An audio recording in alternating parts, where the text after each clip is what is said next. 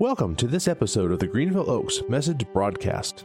The Greenville Oaks Church of Christ seeks all who need Jesus, and together are becoming his fully devoted followers, encouraging and equipping people to love God, love people, and serve others in an ever growing way of life. Find out more about Greenville Oaks or connect with us online at greenvilleoaks.org. And now, on to this week's message with lead minister Colin Packer.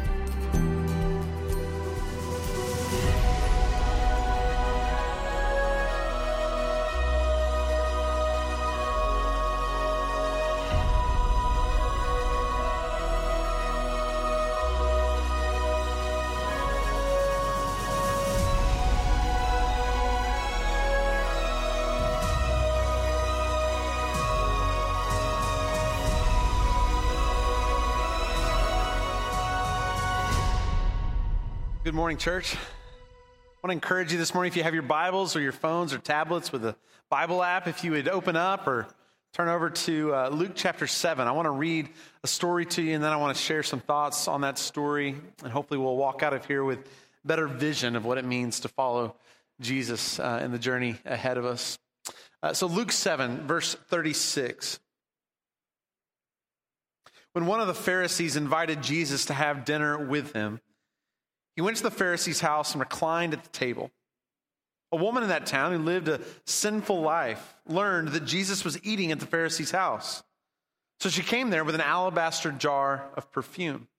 As she stood behind him at his feet, weeping, she began to wet his feet with her tears, and then she wiped them with her hair, kissed them, and poured perfume on them. When the Pharisee who had invited saw this, he said to himself, If this man were a prophet, he would know who is touching him and what kind of woman she is, that she is a sinner. Jesus answered him, Simon, Simon, I have something to tell you. Tell me, teacher, he said. Two people owed money to a certain money lender. One owed him 500 denarii and the other 50. Neither of them had the money to pay him back, so he forgave the debts of both. Now, which will he love more? Which of them will love him more? Simon replied, I, I, suppose the one who had the bigger debt forgiven. You have judged correctly, Jesus said. Then he turned toward the woman and said to Simon, Do you see this woman? I came into your house. You did not give me any water for my feet, but she wet my feet with her tears and wiped them with her hair. You did not give me a kiss, but this woman from the time I entered has not stopped kissing my feet. You did not put oil on my head, but she's poured perfume on my feet. Therefore, I tell you, her many sins have been forgiven, as her great love has shown. But whoever has been forgiven little loves little. Then Jesus said to her, Your sins are forgiven. The other guests began to say among themselves, Who is this who even forgives sins? And Jesus said to the woman, Your faith has saved you. Go in peace.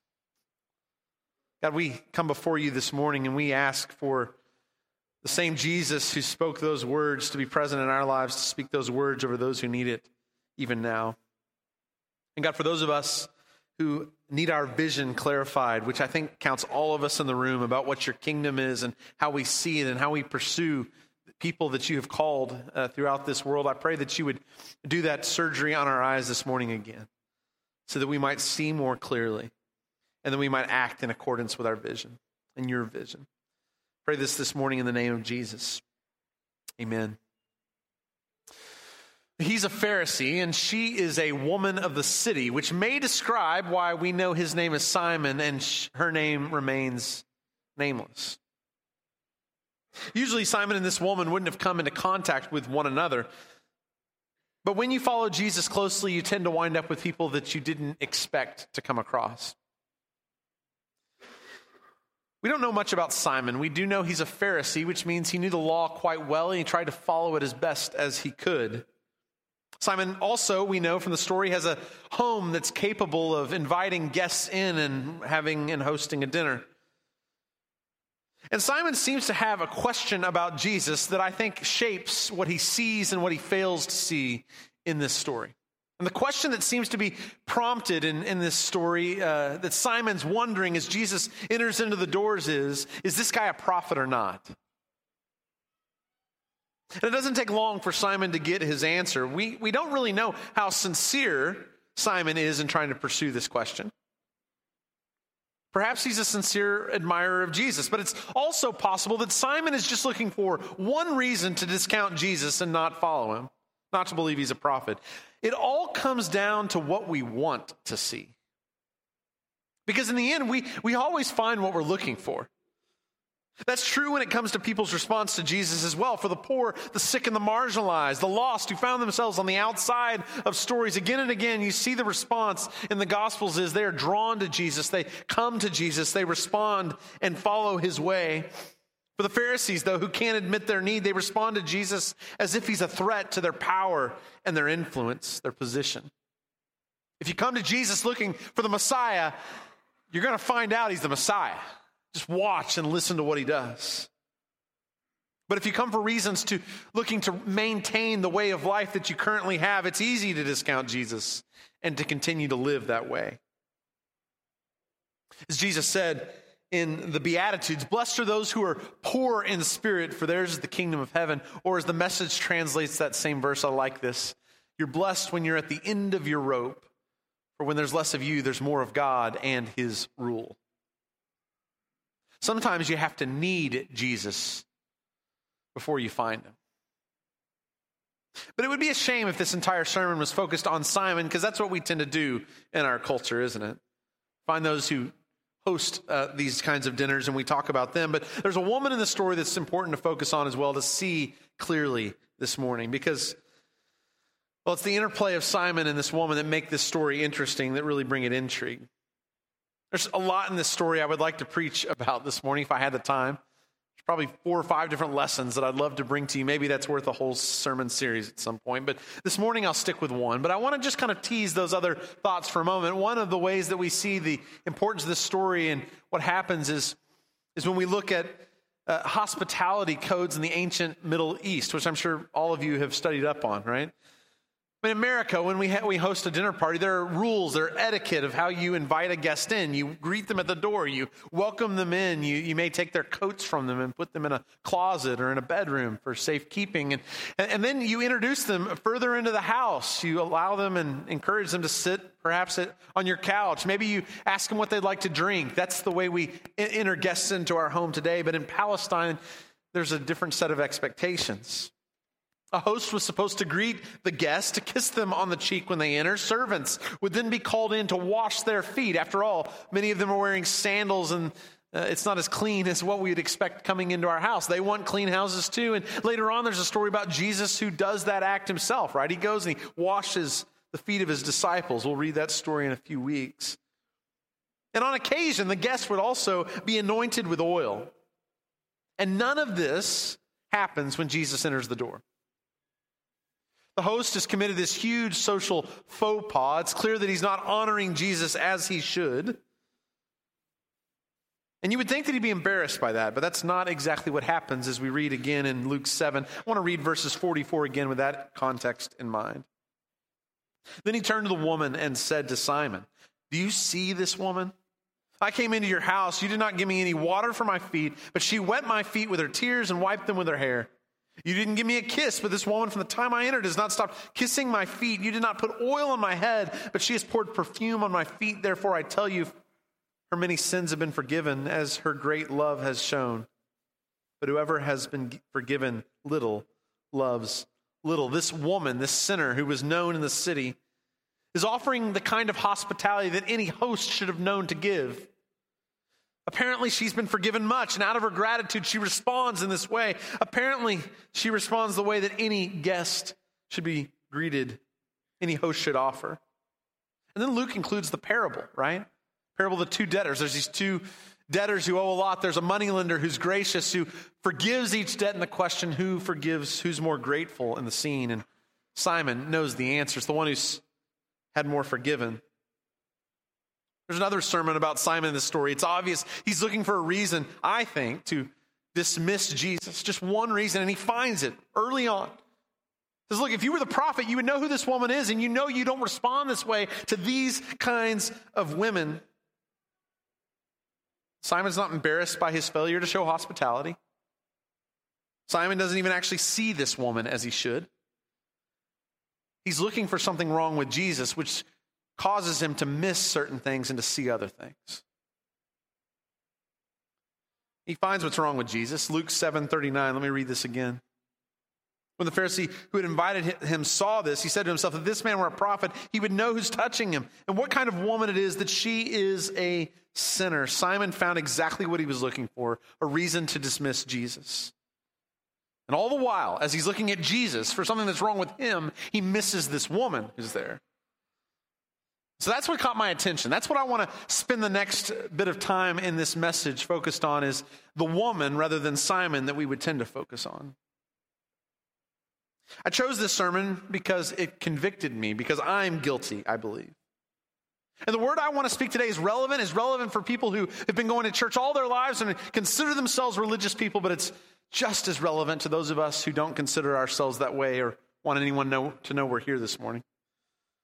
It's a word people who of all kinds need to hear. Remember, the good news according to Luke is that outsiders are included, and followers of Jesus who want to follow Jesus in 2019 need to hear the question that Jesus asks Simon in this scene. Once again, it's,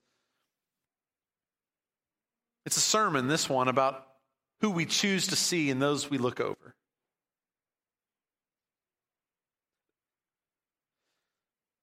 This is a sermon about the stories that we tell about people, about the labels that we lazily give to people so that we can dismiss them and move on to other people.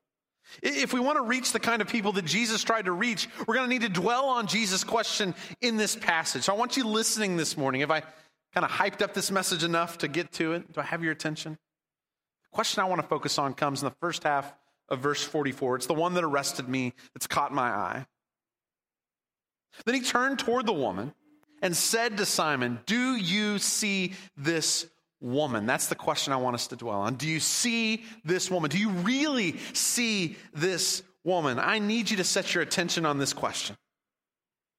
I want your attention to dwell on that question this morning. Look deeper at the story. Because you realize we're being trained on a constant basis to make snap judgments, to make these decisions right off the bat about who people are and what category we can put them in and what label we can place on them so we don't have to think with nuance or any deeper about what their story is and what's behind it. This is why we scroll through Facebook, right? Instagram. I mean, we're taught to make decisions about what ought to catch our attention a little longer than other things that we can pass by. But this passage demands more attention than that. We're not looking long or deep enough. Our brains are trained to make quick judgments so that we can place labels. Our brains are not trained to look closely. They're not trained for nuance. They're not trained for curiosity. Our brains are designed to make these snap judgments. And once we make those split second judgments, our brains are designed to reach and grab for any data that confirms the label that we put off the bat.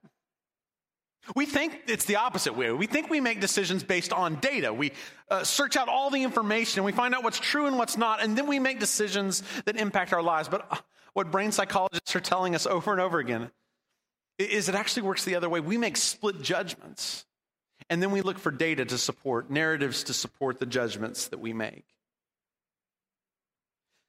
So Simon notices this woman long enough to make a judgment, not about her, but actually about Jesus. She's simply the sinful woman from town. To Simon, she's a label.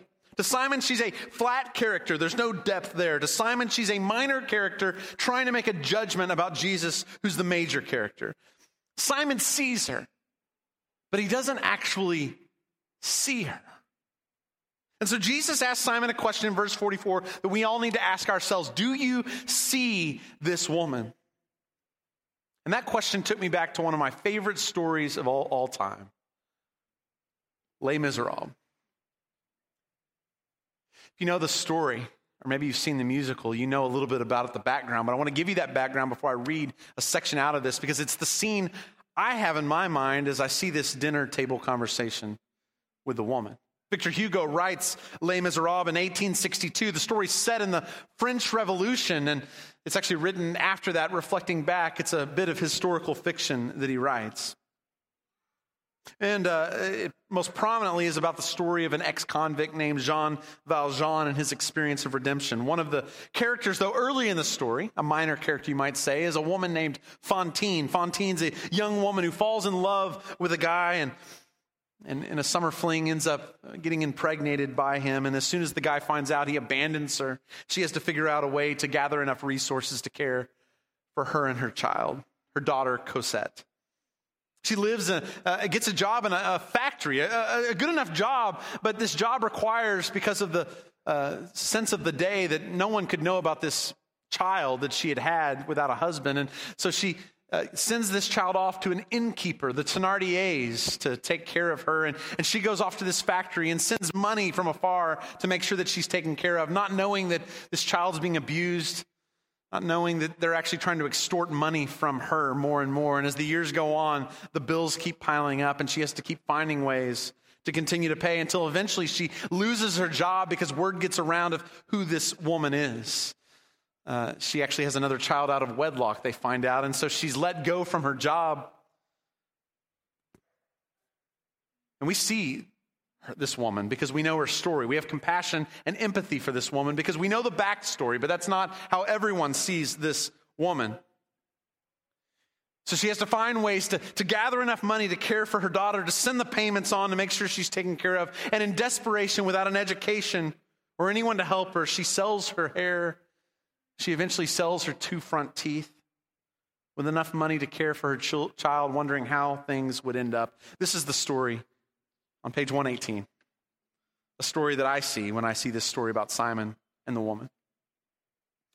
About the same time, Thenardier wrote to her that he had waited with decidedly too much amiability and that he must have a hundred francs at once. Otherwise, he would turn little Cosette out of doors, convalescent as she was from her heavy illness, into the cold in the streets, and that she might do what she liked with herself and die if she chose. A hundred francs, thought Fantine. But in what trade can one earn a hundred sous a day? Come, said she, let us sell what is left. The unfortunate girl became a woman of the town. What is this history of Fantine? It is society purchasing a slave from whom? From misery, from hunger, cold, isolation, destitution, a dolorous bargain, a soul for a morsel of bread. Misery offers, society accepts. The sacred law of Jesus Christ governs our civilization, but it does not as yet permeate it. It is said that slavery has disappeared from European civilization. This is a mistake. It still exists, but it weighs only upon the woman, and it is called prostitution.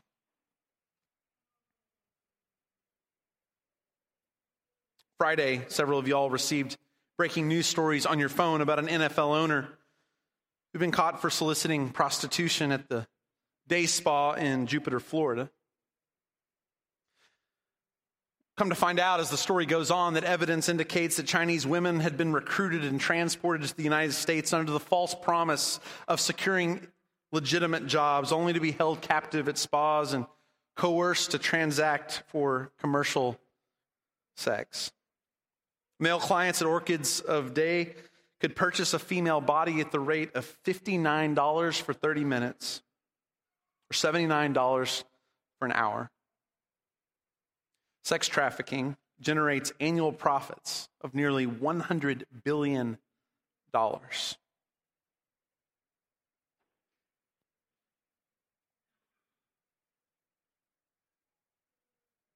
We've got to look closer. Paragraph where I read has a quote in it that is eerily similar to the story in John in Luke 7. Story, the, the line that Hugo writes is the unfortunate girl became a woman of the town. In Luke, the Greek actually reads this way. It reads, uh, Kai idu gune hetis ein in te pole amartolos. And the translation, if you were to take that kind of word by word underneath it, is, and behold, look, see, a woman who was in the town, a sinner. What's interesting is in most of our English translations, it doesn't actually translate the first word there, edu. It just means behold, see, look, pay attention. And later on, Jesus is going to call us back to that word. You see this woman. See, Fantine is a woman of the city. She has sold her body, and eventually, Inspector Javert, the keeper of law and order, sentences her to six months in prison. The inspector sees her at her worst She's a woman of the city just selling her body. But there's another character, Valjean, who sees more of this woman, who knows the story behind that he's been a part of as well. And the difference is he sees her in a way that the inspector doesn't. Inspector sees a woman at her worst, and Valjean sees a woman who's trying to care for her daughter and for herself. Valjean sees Fantine as more than a prostitute. She's a woman who's fallen on hard times. She's a woman who would give anything for the sake of her daughter being taken care of. For some reason, we've begun to believe a narrative that the demise of sinful people is just a fitting ending to a life of sin. But is that judgment a proper way to see the woman in John 7? Is she simply discardable? Simon certainly doesn't see the woman as a full person. She's merely a bit character in a larger question about who Jesus is in the scene. Simon never sees the woman. This woman has had her debt forgiven. She's been forgiven much. But the question Jesus ends with is Do you see this woman? And, and, my imagination started being stirred as I thought about Fantine and as I thought about this story in John 7, as I thought about not just people who are caught up in sex trafficking or these kinds of roles, but other people in our city, men in our city, young people in our city, women in our city that we don't quite see as we should. And so this morning I wanted to invite someone who see, is seeing women, uh, particularly in her case up close. And I thought maybe we need help seeing this morning. So, Kristen, I want to ask you if you'd come to the stage. As I thought about a person in our church who sees the forgotten people in our city, Kristen Mazza is one of those. I wanted to invite her to a conversation to help us see better because that's the prompt that Jesus gives us. Kristen's the executive director of uh, independent living and youth and family services at Juliet Fowler Communities in East Dallas. A few years ago, she was tasked with the opening of Ebby House, which is a residential home for young women who have aged out of the foster care system or are at risk of homelessness due to neglect, abuse, and abandonment. And I've asked Kristen, and we talked this week about what does it look like to help see these women, these young people, these men in our city that are, are often forgotten, that aren't seen as clearly as we could, that we make snap judgments about. And as a church, we, we support several agencies and nonprofits through our benevolence ministry. At the end of the year, when we give out the funds for all those in our church and in our community who have need, we, we have extra funds at the end of the year often, and those are given to places like Allen Community Outreach that we send people to for resources here in Allen, or to Samaritan Inn, or to Ebby House as well. So, Kristen, I wanted you to tell us a little bit about your work there at Ebby House to begin uh, this, this afternoon, this, this day. We're, I think we're on afternoon now that I'm thinking about it, but this is an important conversation. Before I tell you a little bit about the Ebby House, I want to thank you as a church and as individuals for giving to our Benevolence Day here at Greenville Oaks because your gift has blessed the Ebby House and enables us to continue serving the young women that they that we do. So thank you. Um, as Colin mentioned, the Ebby House is a program in East Dallas that serves young women ages 18 to 24 who have either experienced foster care, have aged out of foster care, or who are at risk of homelessness, um, thus at a high risk of um, being trafficked. Um, and they're at risk because of abuse, neglect, and abandonment. Um, these girls can live with us for up to two years, and while they live with us, um, they receive um, job training, educational support, spiritual support, life skills training. They receive medical care, they receive mental health care. Um, and all through that time, we're working with them in forming connections and relationships with um, healthy individuals who will see them um, beyond the Ebby House. I was blown away. A, a couple weeks ago, we got the chance as a staff to go to Ebby House and to see the work done there. And it's grown from all these empty rooms waiting on young girls to come to now, on an average, about 10 of those uh, young, young girls that are living in that house, young women that are learning life skills and all these things. So I'm appreciative of the way you guys are doing this. In church, this is a great ministry. If you want to get involved in some way, looking for a place to volunteer, would love for you to come up afterwards and talk to Kristen and find out more ways that we can support this ministry. But over the past five years or so, working with these girls at the Ebby House, how has your work changed the way that you see everything around you? One of the ways um, I've been changed, or the way I view my world, is that I tend to see people in terms of their stories. I'm reminded that everyone has a story. Um, we all bring a different story to the table, and our past experiences, our past um, trauma, um, dictates how we behave and the decisions that we, that we make today.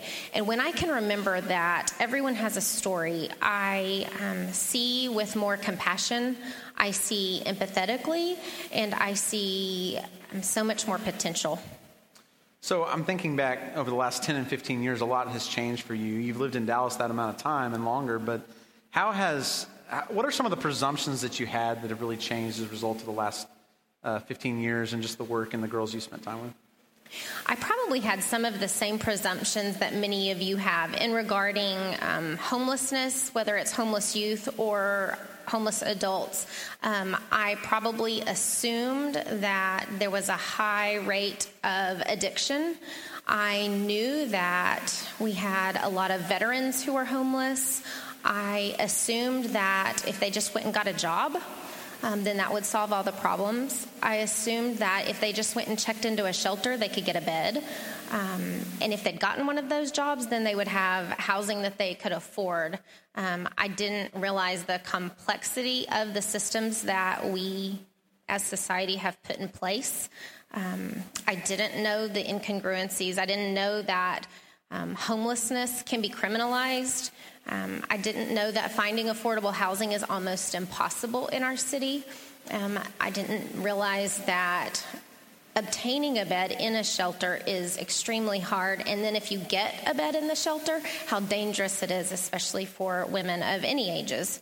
Um, I didn't know that human trafficking, I didn't know what human trafficking looked like, and I didn't know that 60% of victims have experience with foster care. I had no idea that a teenager or a young adult or child for that matter who had been removed from their parents or their home um, because they were being harmed um, would want nothing more than to receive the love and connection from those people who had done them harm. Wow. Um, there's no way I could have fully comprehended. Um, 100% of my being understands this now, but no one chooses homelessness. When you drive around Dallas Fort Worth, um, how do you see differently today than you did before, and what's impacted that? I simply see now. Um, I see things that I didn't see before, such as homeless youth. Um, I see now through the eyes of a homeless young woman um, I hear oftentimes when I'm talking to people here in Collin County specifically, they will say, We don't have that problem. We don't have homeless youth. Um, I don't see them. I don't see them on the street corner. I don't see them living under bridges. I don't see tent cities. Um, and that's because our homeless youth don't hang out out in the open. Our homeless youth are hiding in the shadows. Um, they're trying to avoid being seen for their safety. Um, our homeless youth throughout the DFW are um, what we call sofa surfing. They're sleeping couch to couch to couch. Um, they're sleeping in cars. They're sleeping in a motel room. They find ways to ride DART all night long because they're safe and sheltered there. Um, I know one girl who told me that oftentimes they'll go to emergency rooms because the emergency rooms are open all night and it's fairly safe, it's shelter, it's warm, they're protected. Um, so that's what I see. I find myself when I'm out and about, I look for those places that they might be. I look for sheltered and safe places. I pay attention to the city um, park bathrooms that are open year round or open 24 7.